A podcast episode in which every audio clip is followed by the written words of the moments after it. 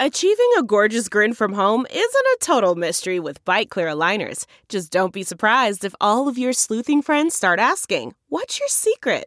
Begin by ordering your at home impression kit today for only $14.95. Byte clear aligners are doctor directed and delivered to your door.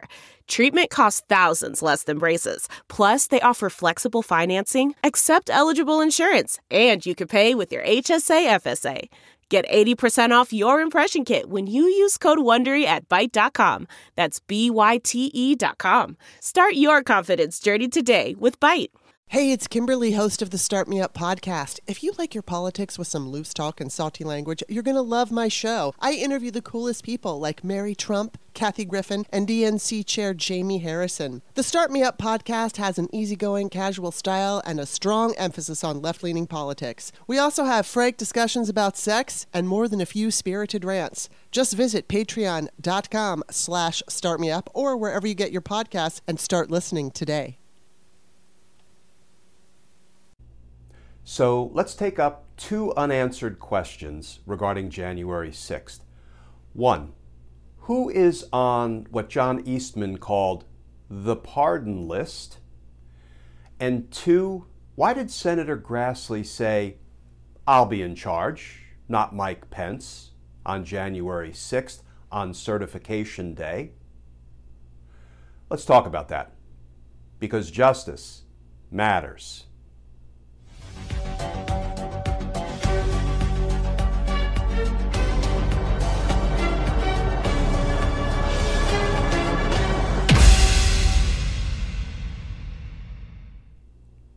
Hey all, Glenn Kirschner here. So, the January 6 public hearings are answering lots of questions about Donald Trump's criminal responsibility for the insurrection, but they're also raising some questions, questions that we need answered. For example, who is on the pardon list? Here's the new reporting from the Washington Post. What John Eastman and the pardon list means. And that article begins It's been reported on, whispered about, and hinted at since the dust was still settling on the January 6, 2021 insurrection at the U.S. Capitol. There was an effort afoot to pardon key players in the GOP attempt to overturn the 2020 election. On Thursday, the January 6 committee put some meat on the bones it disclosed an email that showed that none other than the Trump lawyer who led the plot, John Eastman, sought to be put on what he called the pardon list shortly after January 6th. The pardon list. Think about this, friends. If the criminal coup was successful, then John Eastman wouldn't need a pardon because Donald Trump would be installed as a dictator contrary to the will of the American voters. Maybe Trump was going to make John Eastman his next attorney general. But the criminal coup failed.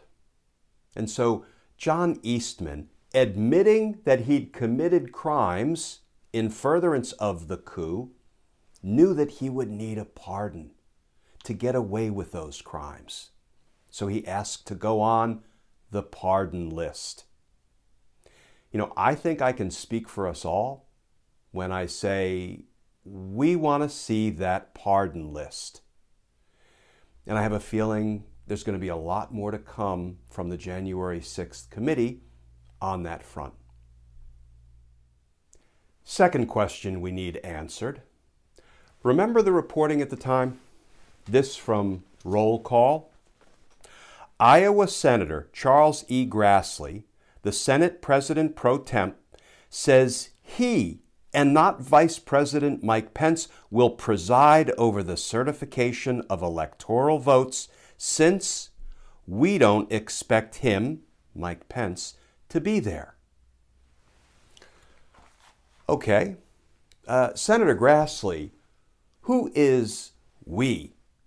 When you say we don't expect Mike Pence to be there on January 6th. And Senator Grassley, who is it that told you Mike Pence would not be there on January 6th to preside over the count of the Electoral College votes. And Senator Grassley, what was the reason they gave you as to why Mike Pence would refuse or fail to perform his constitutional duties on January 6th? Senator Grassley, Senator Grassley, Bueller. Now, Senator Grassley's office later tried to walk back what he had said. And what they explained to us was that no, no, no, Senator Grassley was just sort of helpfully giving us a, a little unsolicited constitutional tutorial just in case Mike Pence didn't show up on January 6th. He was simply explaining in theory as an academic exercise that he, of course, would have to take over. They think we're idiots. The language Grassley used was, quote, we don't expect him, Mike Pence, to be there on January 6th. And this really means there are only two possibilities.